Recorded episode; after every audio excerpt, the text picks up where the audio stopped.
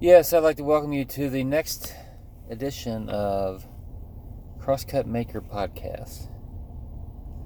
And if you have been listening to any of them in the past several months, I've been doing uh, exclusively eschatological updates as they result, as they tie into current events. So it has been a little bit more than three weeks since I've done one and I thought it would be a good opportunity to do it. Now, of course, uh, today is January 11th, 2000 or 2021, so this would be my first uh, podcast in 2021. And I think everybody, of course, was hoping at the end of 2020 that 2021 would be a better year, considering the incredible nature of 2020 with the coronavirus the riots and the election and all the stuff that has been going on. And of course, we have gotten off to a rocket start in 2021. And of course, you know, just the subject of my podcast, believing, you know, here's the what I'm talking about in this particular podcast. Do all kinds of other social media, so this is not the only thing I do. So the podcast, I am just basically doing how I believe current events are setting the stage for the tribulation period. And I have uh, claimed multiple times and still do that what we're experiencing are biblical birth pangs. And birth pangs by nature, you know, in, in the natural birth of a woman, and of course in the spiritual sense of what we're talking about here, do not, the, nature of birth pangs are they increase in frequency and intensity, they do not decrease. And so I would expect 2021 to be, uh, continue to increase in the intensity of the events that are going on if these are biblical birth pangs, if we are approaching the tribulation period, as I firmly believe that we are. You know, I say this pretty much every time I open a podcast is that I, I'm more convinced from the last podcast, you know, and significantly more uh, convinced than the last podcast because of the events and how they're going on, and there's absolutely no sign of them turning around know, just in general, a couple things in general we'll start off with is, of course, the coronavirus is still uh, worldwide, increasing in numbers, you know, increasing in deaths, and there's there's a there's a new couple new strains, one of them out of the UK, one of them out of South Africa, that mutated and uh, seems to be more infectious, and um, they're worried that maybe down the road, how how much uh, that will affect the or will make the effectiveness of the vaccines if it will affect that at all.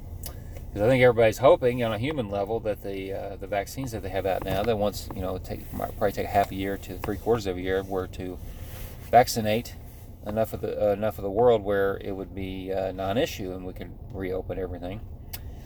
And and that is my hope on a human level, of course, as well. And I'm not really going to go into the vaccines and whether the problems with the, the you know arguments for them, against them, maybe some other podcast. I'll talk about that. But anyway, on a human level, we're, I think we're everybody's hoping for the coronavirus to be taken care of by whatever the uh, solution be, and I think the vaccine vaccines right now is what people are hoping will work. But of course, with these new mutations and the acceleration of it, it just doesn't seem like anything doesn't seem like it's going in the right direction there. And the humongous event that has happened on January 6th that, you know, just when you thought, you know, you're sitting there thinking the world can't get any more intense. And of course, everybody was watching on January 6th to see what was going to happen. Not, I don't think, I didn't expect what happened to happen, but I was watching the political discourse in, in the in the uh, Senate chambers and the House chambers just to see, all right, is there anything here? It's kind of like Trump's final hurrah, and uh, just kind of looking for uh, what do you call it? Just you know, closure on it to where one way or the other, either he you know concede or or you know see if there's anything that can be done. So I was watching the political discourse of that, and of course I you know I've heard I'd heard that it pretty much is just a dog and pony show, and it's, nothing's going to come out of it. But then of course everything broke loose, and people actually, you know, after the president's speech, they breached the Capitol building, and I mean you oh, know. you're just watching you're just watching it and you're going it doesn't even seem like reality it looks like a movie you know it's just mind-boggling So you just, you know, I viewed that, I viewed January 6th almost as another 9 11. As with the coronavirus, you know, looking back on that, I, I, there was never one day when I remember everything changing. It was kind of a prog- process that happened from mm, late February till late March where you realize, okay, this thing's getting over here. But it wasn't. There was never that moment where on January 6th, watching that, it felt like watching 9/11 again. I mean, it just you just knew this was going to transform a whole lot of things, and of course it has. And uh, you know, I'm not going to get into the politics of everything, but um, certainly this has accelerated a whole lot of things.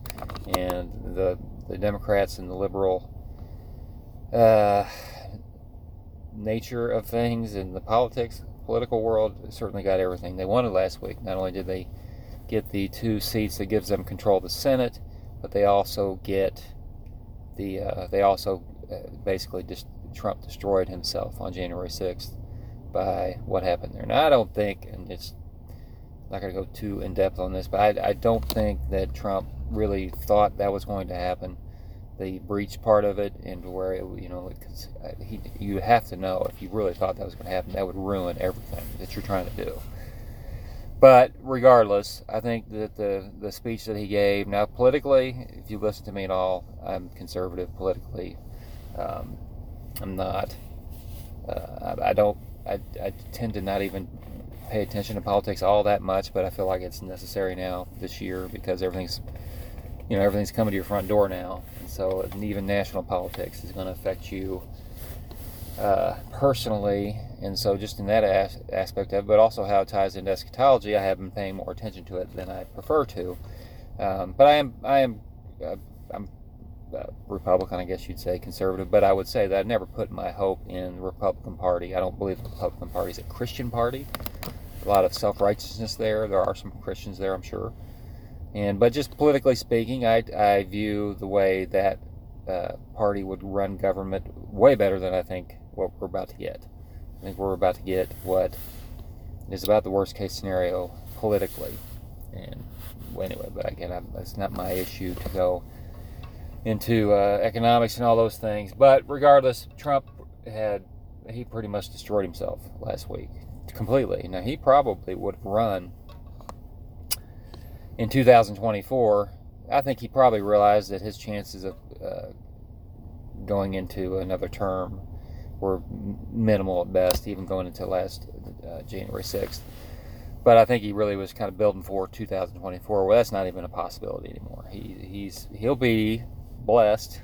I don't like to use the word fortunate or lucky because God is sovereign and there is no such thing as luck.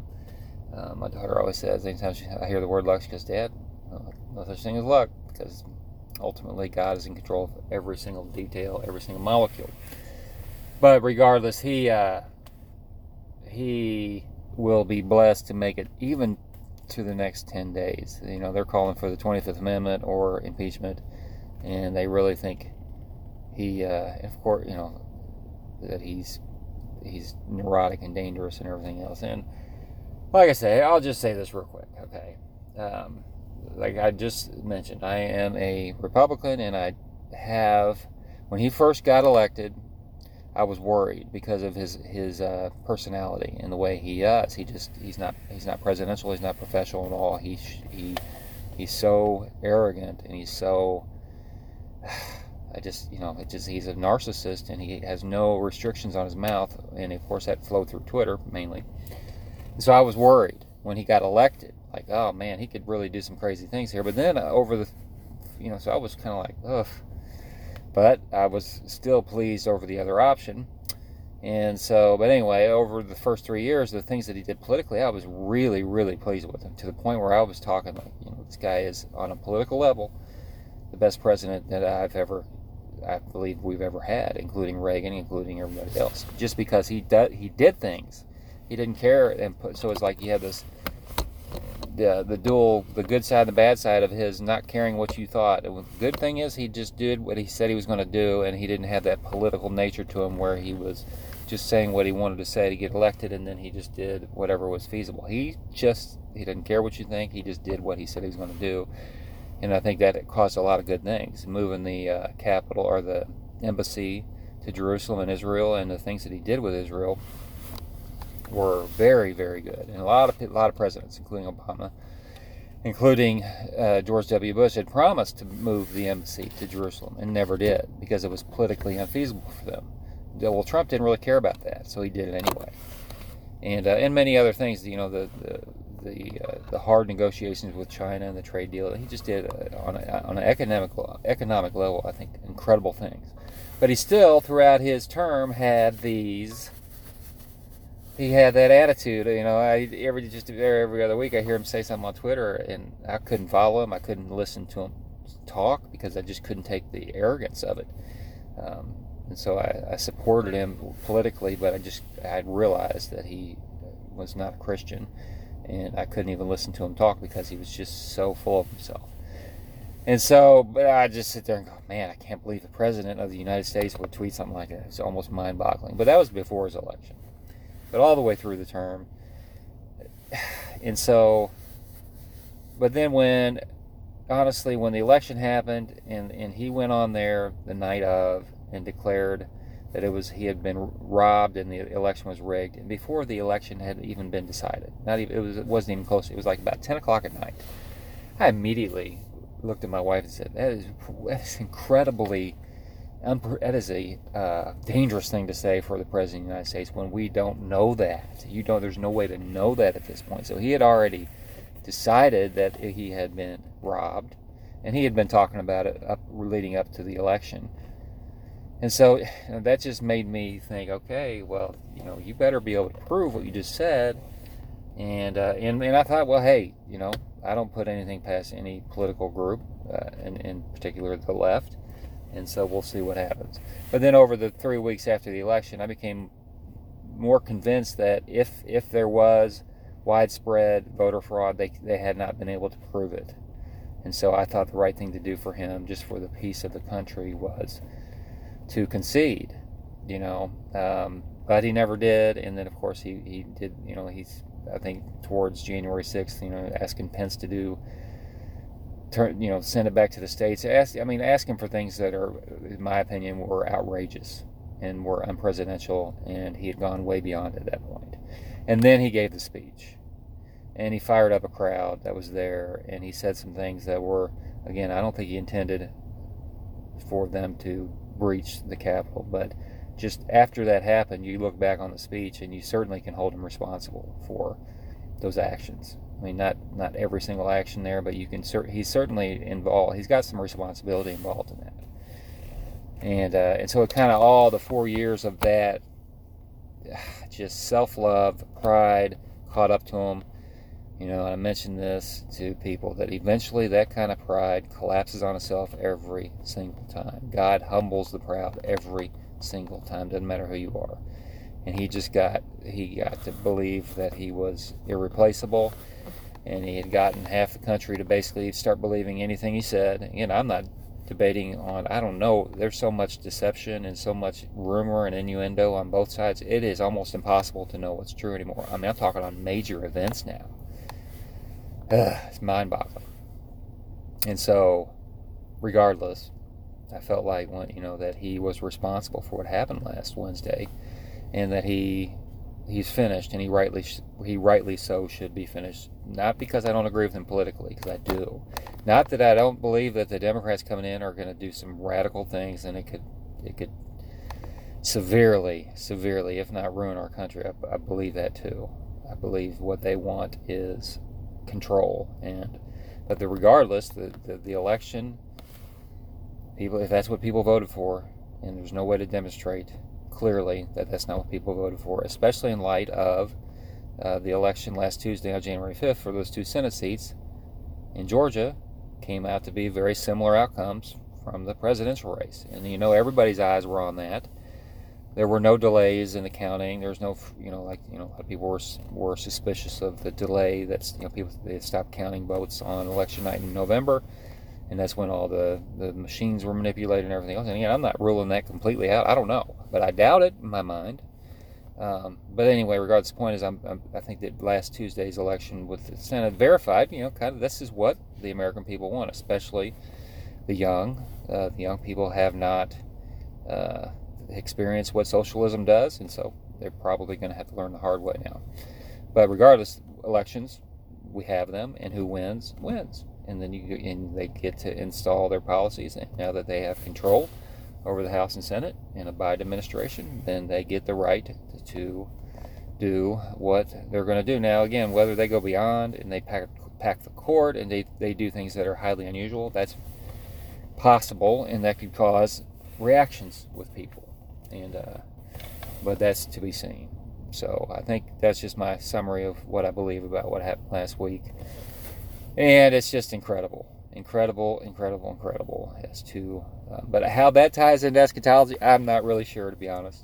I just my thought of Biden win the, winning the election, it removed the, the, the globalist movement throughout the world, which has been going on for 40, 50 years, a real, real push for it.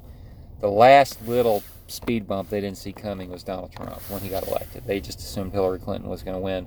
They were just going to roll into from the Obama administration to the Clinton administration and just kind of do their global movement that they had been building. But then they hit the speed bump. And then Trump started doing all kinds of other things, and he was clearly a nationalist, not a globalist. And I think that's the way Scripture teaches government should be as nations and not a global government. Obviously, that's the end time end time government, and you saw back at the Tower of Babel. You know how, uh, how that turned out, and so I just think that now that Biden and Harris are going to take office and they have complete control, and then they also have the cooperation of many other world leaders that is wanting to go to this global governance. That and, and then you have this all with the backdrop of the Great Reset. Everybody talking about the Great Reset, um, where the you know this reaction to the coronavirus is going to cause this global and we've talked about this before several times, and I just think that now that Biden and Harris are going to take office, that this is going to be a, a reality now, that we are approaching a global government, which of course is a gigantic piece of the end time puzzle. It's because the Antichrist takes over a global government. And so that is one that's why this is an important thing to talk about in regards to eschatology is I do believe the globalists and, with the coming Great Reset are going to get their way. Now, where and when the rapture ties in to accelerate everything, we don't know. Only God knows when the rapture of the church, the, the glorification, removal of all the true believers will happen, will be an accelerant that will press that forward even faster. Um, but I, but it doesn't need much accelerating anyway. I heard John Kerry talk about the the Great Reset and how this is going to, you know, he basically said this is going to happen faster than most people realize. That's an incredible thing for somebody who's going to have a pretty uh, prominent place in the Biden administration to say. So that was a humongous event that has happened in the in the last three weeks, and of course that was just the most recent. But other things that we'll talk about here that have happened over since I've did, done the last podcast, we'll just kind of go through these now, the peace agreements in uh, the Middle East, um, Sudan officially normalized with Israel last week. And again, I've talked about Sudan. They are part of the uh, invasion, the uh, coalition that invades Israel in the end times. And so I don't believe that that normalization agreement will hold up. Um, but they did officially normalize. Um, I think when the time comes that they will, you know, there there is a teaching in the Islamic religion where you can make peace with your enemy, but you're not really making peace. You're making a false peace in order to gain an advantage, and I think that's what Sudan is doing. But uh, Saudi Saudi Arabia still has not normalized. There was uh, rumors that Pence was going to go over. We talked about this on the last podcast that he was going to go over to Saudi Arabia and hopefully close that normalization agreement on January 13th, but I do believe that has been called off. But in the meantime, you know, I learned a few things. It's one thing, Saudi Arabia, the crown prince, he wants to build a city called uh, Neom in southwest Saudi Arabia. And uh, he also wants a bridge across uh, the Tiran Strait. And this is all in order to help. They're having economic difficulties like every nation is, but I guess they're in, in incredible circumstances there economically. And Israel has the veto power from a previous accord, the Camp David Accord. And so this is just one thing that would that normalizing would solve. And so I just that was like right after I did the last podcast, I, I, I heard somebody talk about this as to why Saudi Arabia, one of the big reasons Saudi Arabia would normalize with Israel, and that would be one of the reasons.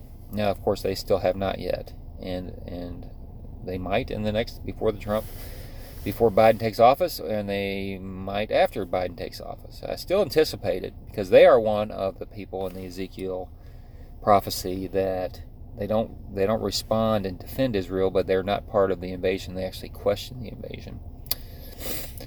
All right, uh, the Palestinians, Egypt and Jordan are again asking for peace talks with Israel. Palestinians has called on the United Nations to get involved and they now are calling on Egypt and Jordan. But they're wanting to get involved in the peace talks with Israel. And we've talked about that many times where I think that's the final piece of the puzzle that the Antichrist is able to bring in. They're able to bring in the, he's will be able to bring in the Palestinians and kind of put the final nail in the uh, seven year agreement that makes everybody happy. Israel will get their temple, Palestinian will probably get their state, and every, you know the whole region will seem to have been solved by the Antichrist. But of course, it'll be a short, it'll be a It'll be a false peace that breaks down at the midpoint. But they are again asking for those things. Now, Pakistan had been rumored to be very close to normalizing with Israel, but I have not heard anything further on that. Also, I did hear of rumors of the that they're having appendices to the Abraham Accords that deal with Israel's access to the Temple Mount. Uh, again, they understand the temple will eventually be or the, the temple that Israel wants to build is not a temple to the true God, it's a temple for, quote, all the nations. Um, and so we've talked about how part of the Abraham Accords is to unite all the three Abrahamic religions Judaism, Islam, Christianity. And the temple that Israel wants to build, they're not building it in belief of their Messiah. They're building it in unbelief of their Messiah, which makes it an unbelief of the true God. Without Jesus, you don't have the true God. And so they are building this temple as a unifying. They will want to, but they want to, and probably ultimately will build this temple for the unification of the nations. Kind of roll every. They, I talked about this before. I do believe Judaism will be rolled into the one world religion. They'll go along with everybody else, and that's the way it always has been. You have one true religion, and every other religion is false. And uh, it doesn't matter which nature of that falsity, or even if they're in conflict with each other, that ultimately they'll unify against the one true religion, and that is Jesus Christ and Christianity. All right, so there. I don't know how if that's true or not. Whether the appendices to the accords to deal with, uh, but we know eventually Israel will get access. There has been all kinds of discussions about them getting access to the Temple Mount and uh, that certainly will be something that happens. Probably, in my opinion, will be something that is tied into the seven-year peace agreement. All right, other things that have happened. Croatia had a, a pretty major earthquake, 6.4, and that caused damage and death. Uh, the increase in earthquakes is a, is a biblical sign of the end of times, and haven't checked recently. Um, check here real quick. There's a pretty consistent you know flow of earthquakes that happened. Um, just looking at my app here, you got 6.1 in Indonesia, 6.3 in New Zealand, 6.1 in uh, I can't say that word V A N U A T U, and 6.1 in Argentina, another 6.1 in that same unpronounceable word for me. So the increase in earthquakes is is continuing, and it, they likely will get worse. All right, the technological advances. Uh, a notation I had to myself. Um, posted about it a little while ago. The technological advances, along with the increases in worldliness and materialism it has brought, has enslaved the population. It's cornered it to agree to demands of government and business they previously never would. And this is dealing with how governments are dealing with the uh, coronavirus and the vaccine in particular. And I've heard it said, and this is probably true, that the government is not going to be the ones who need to enforce or uh, enforce that everybody gets a vaccine. It'll be the big businesses that do that because you won't be able to fly, you won't be able to go to sporting events or concerts or or uh, you know anything that would require you to be around a crowd unless you can certify that or verify that you've had the vaccine.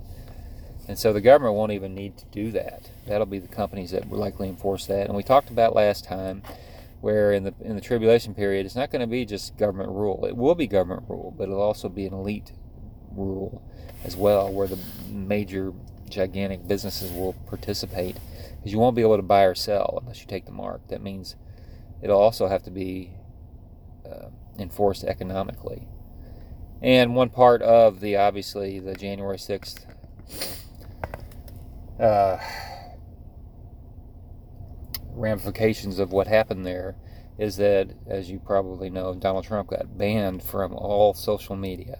The President of the United States got banned from communicating with people in the United States or the world through social media, which is an incredible thing to think about.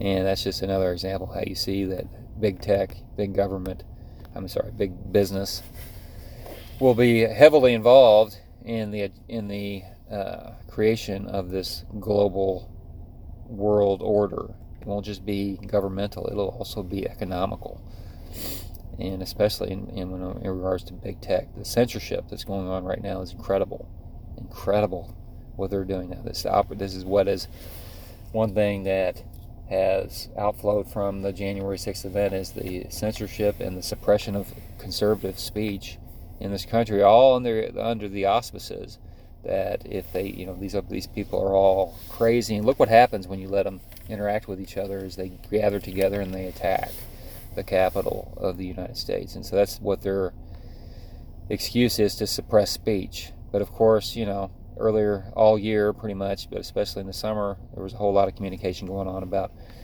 where and when BLM was going to meet and do a whole lot of destructive things as well. But again, hypocrisy is something you will see run amok in this world. All right. Well, how much of the birth pangs the church sees is dependent upon the amount of time between the rapture and the beginning of the tribulation period. The shorter the time, the more we'll see. I heard this uh, taught a couple weeks ago, and I thought this is worth noting. It's a good point because I've, I've even I probably have mentioned on the podcast, but if not, I'll mention it now that I am 95 percent pre-trib rapture. That is to say, I believe that the removal of the church happens before the uh, tribulation period begins, the seven-year peace agreement involving Israel. But it is the stage is being so clearly set now that I'm almost to the point where I'm thinking, hmm, might have to reconsider my theology on that if we, if we actually, you know, if, again, I'll re I'll adjust it. Obviously, if I if I'm here or if Christians are here, and we see the seven-year peace agreement occur, and then we'll know, okay, oops, thought I was pre trib, now I'm mid trib. All right, well, if we get past the mid trib and we're still there, well, I guess I'm post trib. But I, I still am pre trib. I'm 95% pre trib, 4% mid trib, 1% post trib. And, um, but here's what I'm thinking is, and, and, this is a good point I heard, and this is why I'm repeating it is, I don't, we've, I've always taught that, okay, when the rapture occurs, that does not begin the tribulation period. That is a in my opinion, a final global birth pang that creates the environment for the the, the tribulation peace agreement to occur. But there will be time between the rapture and the, and the signing of this tribulation period, and everybody has speculated it could be weeks, months, or years. I I've always thought months. And I still think months, if not weeks now, because you see so much of the stage being set, and an accelerant like that there's everything's in place. It would just wouldn't take long to wrap it all up into this agreement. Um, but again, only the Lord knows that. But the, just looking how close it seems like you know it's just rolling toward everything. All these prophetic uh, stage setting events are converging all at one time and accelerating. It just seems like that it, it, it seems like the actual tribulation agreement could occur very soon. And if so, if, if the pre trib rapture position is correct, then the rapture of the church would be very soon. Again, repeat every time I say something like that that never call a date, never call a season, never call like it has to happen in spring, has to happen in the fall, has to happen during this religious season, right? Nothing of the sort. I'll never do that. Scripture teaches that no one knows the day or the hour. And so the day or the hour of the rapture is a mystery. Nobody, anybody who claims a date for the return of Christ and the rapture of the church is somebody you don't want to listen to anymore because they can't understand the clearest command of Scripture, then I don't see why you would want to listen to them on anything more difficult. Uh, but like I said, seeing how these are all converging, and again, every time I do a podcast, more and more, and it's like, what's next? You know, it will there. What will be three weeks from now? You know, that's kind of how long I've been doing these podcasts. Is I don't even know. The church might be gone in the next three weeks. It might not be. Again, I always say, not saying that you know Rapture's going to happen the next three weeks, but it's the what we can see. You cannot know the hour or the day of the rapture if the pre-trib position is correct. But what you can see is the setting of the stage, what happens after the rapture. That is visible, and it's something that you can observe the stage setting of that. And so that is what we see converging in an incredible way. And the Great Reset is going to be a big, big piece of that puzzle, in my opinion, in 2021. Now, as far as I've heard, there's some, there's a couple of events going on with the World Economic Forum with the Great Reset, and one of them is supposed to be right after the the uh, a virtual event, right after the inauguration of Biden, like you know, last week in January. And then there's also another event, as far as I remember, in May, like May 18th through the 21st, something like that, when it comes to this great reset. Now, with Biden will be in office for both of those, and you can definitely see some acceleration in that process. And I do believe the Great Reset will almost certainly be the global structure the Antichrist takes over. Almost certainly. That's a, I know it's a pretty bold statement to make. We're talking about the you know we're talking about the tribulation period here, and I can't see the way things are converging, how the Great Reset does not play an absolute vital role in creating the global structure that the Antichrist will take over. But again, nobody knows.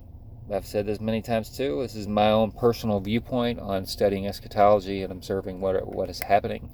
Is that I am not 100% sure this is the process that will lead to the tribulation period. There's no way to know that for sure. But in my humble opinion to myself, I'm like 99.9% sure now.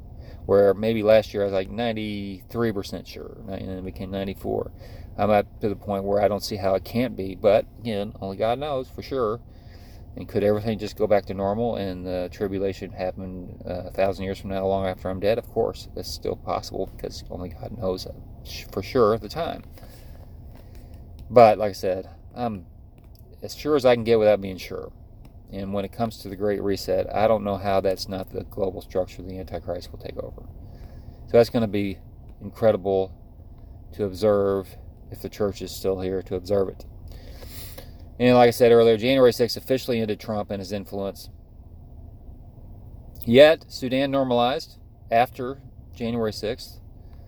Also, Saudi Arabia and Qatar had some kind of an agreement with them, within themselves. It didn't involve Israel directly, showing that the normalizations are not dependent upon one man. So these normalization agreements appear to be going forward because you know something happened. A couple of significant events happened after after January 6th, and if it's all dependent on Trump, then nothing would have happened because everybody knew that Trump was ruined on January 6th.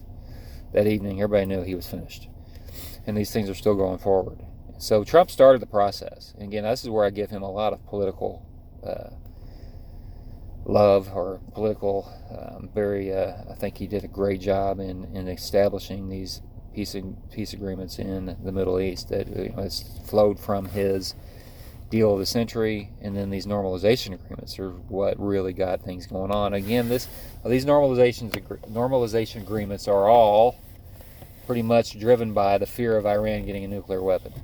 So that's a whole nother issue that I really didn't have any notes to talk about, but they uh, they announced a couple days ago that they're going to go to 20% uranium enrichment. They're just accelerating. They're blowing past all of the uh, protocols and the agreements that were made, and they're basically showing that they are going forward to build a nuclear weapon, regardless. And how Biden's going to handle all that, because he's always he's talked about going back to that agreement they had, the JCPP, I think is what it was called. Um, when Obama was in office, and I don't even know how that's feasible anymore because they breached all of those uh, those limits, and they're they're not turning around now. Now that's one other thing where it could be very interesting over the next. I didn't write any notes to talk about this, but I'll just briefly mention what I have here in my mind. is that, you know, obviously, and we have what, 10, 11 days left until Biden takes office. And of course, as we saw on January 6th, a lot of things can happen very quickly that we don't see. And so that's why they're, I think they're trying to get him to either resign or they want Pence to do the 25th Amendment or so we have nine days left. It's the 11th. Or they want to uh, impeach him. And again, I'm, I've already talked about all I'm going to talk about when it comes to those things.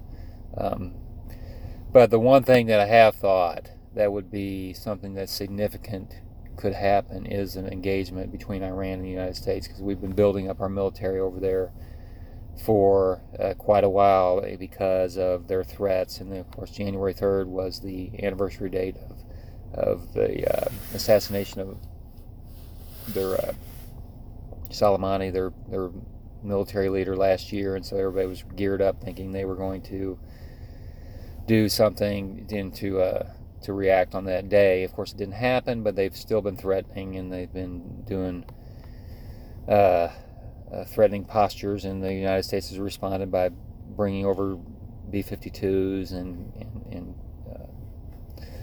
uh, uh, military uh, ships into the Persian Gulf, and it's just there's there's a whole lot of there's a whole lot of tension there, and that would be something that would be um, significant that could still occur now whether Trump could respond militarily or not now that he's put himself in this position where everybody's against him, I don't know.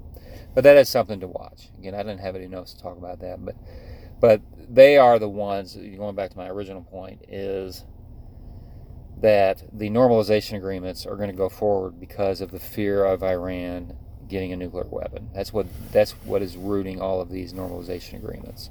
And so they will go forward, I believe. And how many could there be? Several more before Trump leaves, like Saudi Arabia. Even there could be. There's there's been rumored of many, and and they're still over there. His administration's still over there in the Middle East working. And so we'll see on that. But my bottom line, my point here is that these normalizations are not dependent on just Trump. So they're probably going to go forward even into the Biden administration. But we'll see how those things affect. And so the two things that I think are, are significant pieces of the eschatological puzzle are, like I said, the Great Reset is one that I believe will be the the culmination of that will that will create the global government that the Antichrist ultimately will take over. And also, I do believe very firmly that the Abraham Accords is the peace process that the Antichrist will confirm and adjust to seven years, tribu- triggering the tribulation period. So those are two significant processes the Great Reset and these, these normalization agreements, these Abraham Accords that are going forward that will be adjusted and confirmed by the Antichrist. All right, well, the final note I have here is that, you know, I talked about this a little bit already. The monkey wrench the globalists haven't factored into their very aggressive plans. Actually, it's not going to be a monkey wrench, it'll be an accelerant, is the cataclysmic removal of the church. And so all these things are accelerating you just see the convergence of these things actually forming what prophecy says will be in the tribulation period. And but there's still a factor again. We talked about just a minute ago whether you know if if the pre-trib rapture is the correct view, uh, the correct timing of the rapture, then that will be the final accelerant, the final cataclysmic global birth pang that will make the coronavirus, that will make the riots that will make January 6th, that will make everything that has happened over the last year pale by comparison. And then, so all these other pieces of the puzzle that are falling together, that'll be just the final glue that puts them all together. And on the scene comes a man who will be the one who takes over this global structure, and the tribulation period will begin. All right, well, that's what I have on the podcast, and you know, I, I need to frequently remind myself and remind others, and because I'm just as guilty as anybody is, I think it's important to observe these things, and I, I genuinely try to do this podcast. This podcast is almost painful for me to do now because it just there's so many. You just realize the uh, the significance of what this means for the world immediately, and and that's everybody, not just you know up until last year. You know, I kind of saw these things coming in in a in a in a way. Started doing posting and advertisements and things about uh, prophetic tracking is what I called it. But until the coronavirus, it didn't get personal and local to me. And then the riots got personal and local to me. In fact, I live just north of Louisville, and we've been a major part of the, you know, Black Lives Matter protests in the summertime and the whole Breonna Taylor thing. So that was very local. And now, of course, you, you realize the, the significance of something that happens on January 6th and the anarchy that could cause would not be localized to Washington, D.C. That would become all, you know, it could potentially become a civil war, and that would be that would affect everybody in a dramatic way. So it's very difficult sometimes to think about these things, but I do believe it's one of the callings God has given me and one of the gifts He's given me to to observe what's going on and to understand eschatology and to kind of put the pieces together. But here's what I'm going to say is that the and so as a Christian, while it's difficult on that human level to realize that if these are biblical birth pangs, and if I'm right on what I'm saying, this gets horrifically horrible for the world very soon to a point where it makes the wor- the worst time period we time periods we think about, whether it be a, a, plague or World War II or whatever it would be, it'll make that look like a picnic. Jesus Christ Himself said the tribulation period will be worse than any time in the history of the world, up until then and for till forever. And so, it will clearly be the worst time period in human history. And so there's that reality of that. If that this is real, and again, there's no indication telling me that I'm that this is this is uh, this is not very likely to happen. Yet, for the Christian, for a Christian, it's supposed to be a time of joy also, because we're called repeatedly in Scripture to, to look for the blessed hope of the coming of our Lord. It's a blessed hope. It's about Him. The tribulation period is about Christ. He will be the one who resolves it at the end of it. And the tribulation period is a very short time period, relatively speaking, in human history. Seven years is a blip compared to even since the time of Christ. And so we realize, and so the, culmination of the tribulation period will be the repentance of Israel. They're going to go through staggering brutality during the tribulation period, but they will com- be converted at the end of it. One third that goes into the tribulation period will be converted at the end of it, and then the return of Christ to set up his kingdom. And of course, if we are right on the rapture, timing of the rapture, then Christians won't even experience the tribulation period. That they'll receive instantly and permanently their glorified body. No more pain, a joy, and no more sin, presence of the Lord forever. I mean, just staggering things to think about for the Christian. For the Christian, it's a glorious thing to think about. And so that's where we got in, myself included, we have to say, okay, this, this it's very possible that the tribulation period is coming, and there's there's kind of there's a there's a discouragement, almost despairness to that, but there's also an excitement to it because it's about Christ, and we would be removed. Christians would be removed before the tribulation period. But if you're listening to this and you're maybe just interested in eschatology, and you're not a Christian, you're just uh, you haven't been born again, you haven't been forgiven, you, ha- you don't have a relationship with Jesus Christ. And that's why I always close these podcasts up with the gospel. And I, I have what I call a true biblical gospel presentation in 30 seconds. And that is one day we will all face the one true and living holy God. And you need to have your sins forgiven and be reconciled to Him before that occurs. And in God's great love, He has mercifully made a way. But that only happens biblically by one, repentance. That is a confession of your sinfulness and hopelessness from your heart to God. It is a brokenness over your sin. In order to reach out for a Savior, you have to know you need one. And two, faith, believing the gospel. That is who Jesus Christ is. He's truly man and the one true God. So you have to believe that Jesus Christ is who he says he is in Scripture. He's, he is God and he's also man. And you trust only in his redemptive work. He lived without sin. He died, de- he died on the cross for the sins of sinners, and he was raised from the dead. You trust only in his work for your salvation, none of your own. A repentant heart will realize that you you have completely disqualified yourself from having anything to do with God. And so you're broken over your sin. That leads you to want to trust in somebody else's work, and that would be the perfect work of Jesus Christ. If you genuinely do this, you will be instantly and permanently covered by the righteousness of Christ, and he will have been treated as if he committed all of your past, present, and future sins. It's called the double imputation, double imputation, the double exchange. That's what genuine biblical salvation is. It's not about getting forgiven by Christ and then seeing how you can finish it off yourself through obedience. No, it's about you get completely covered permanently by his perfect life. And all of your sins, future ones as well. They're actually, when you think about it, they were all future when he was on the cross, but your future sins at the time of your salvation are paid for by him. That's why that's why salvation is of the Lord and it is permanent. But if you refuse the offer of the gospel of Jesus Christ, there's only one way to be saved. There's only one way. You will be judged according to your works, eventually, the white throne judgment. And unless you have lived without even one sin, like Christ, like we just talked about, his perfect obedience, that will end in eternal conscious condemnation. And so, and that's, again, that's eternal and way worse than the tribulation period. But if you get converted, if you genuinely humble yourself and believe now, you would also, in my opinion, again, assuming my timing of the rapture is correct, you would be saved from living into this time period. But one of the reasons I do what I do when it comes to eschatology, especially on social media, is warning people that if you see a seven year peace agreement involving Israel occur, you've entered into the tribulation period.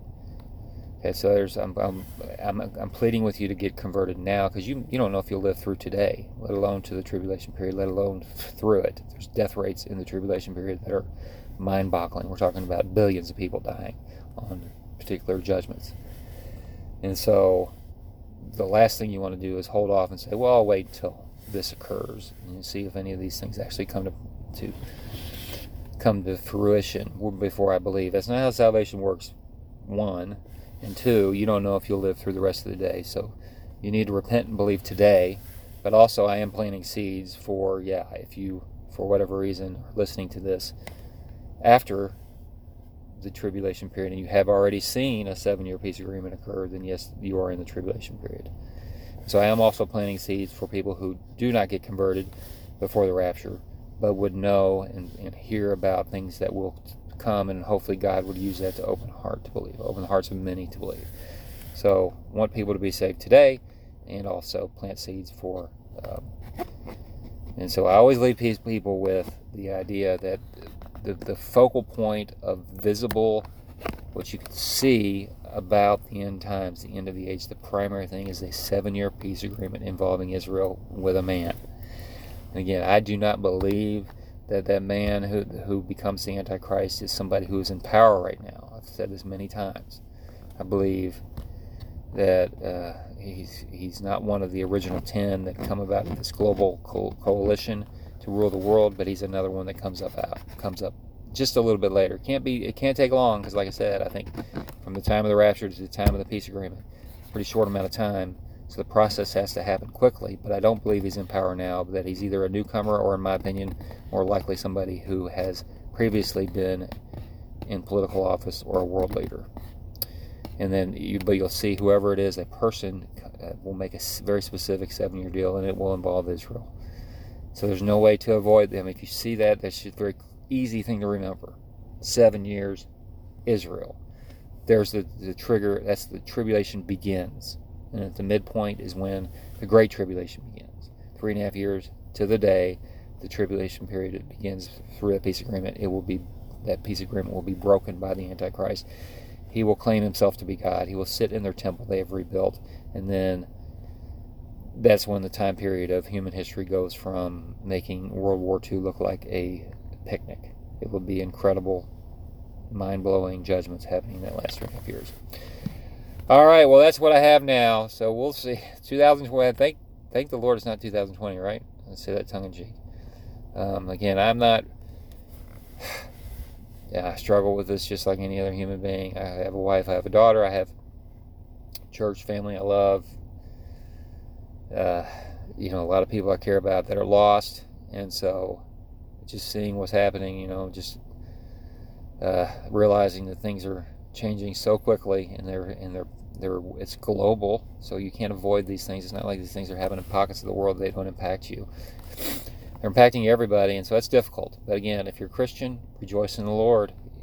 We're living at a time that that prophets, apostles would have given everything to live in. Not only do we, I did a whole podcast on the, the incredible blessing of being a Christian in 2020 or 2019 or anytime recent, recently is that we have the full revelation of God. We have the full completed canon of Scripture. We have access to the Scripture.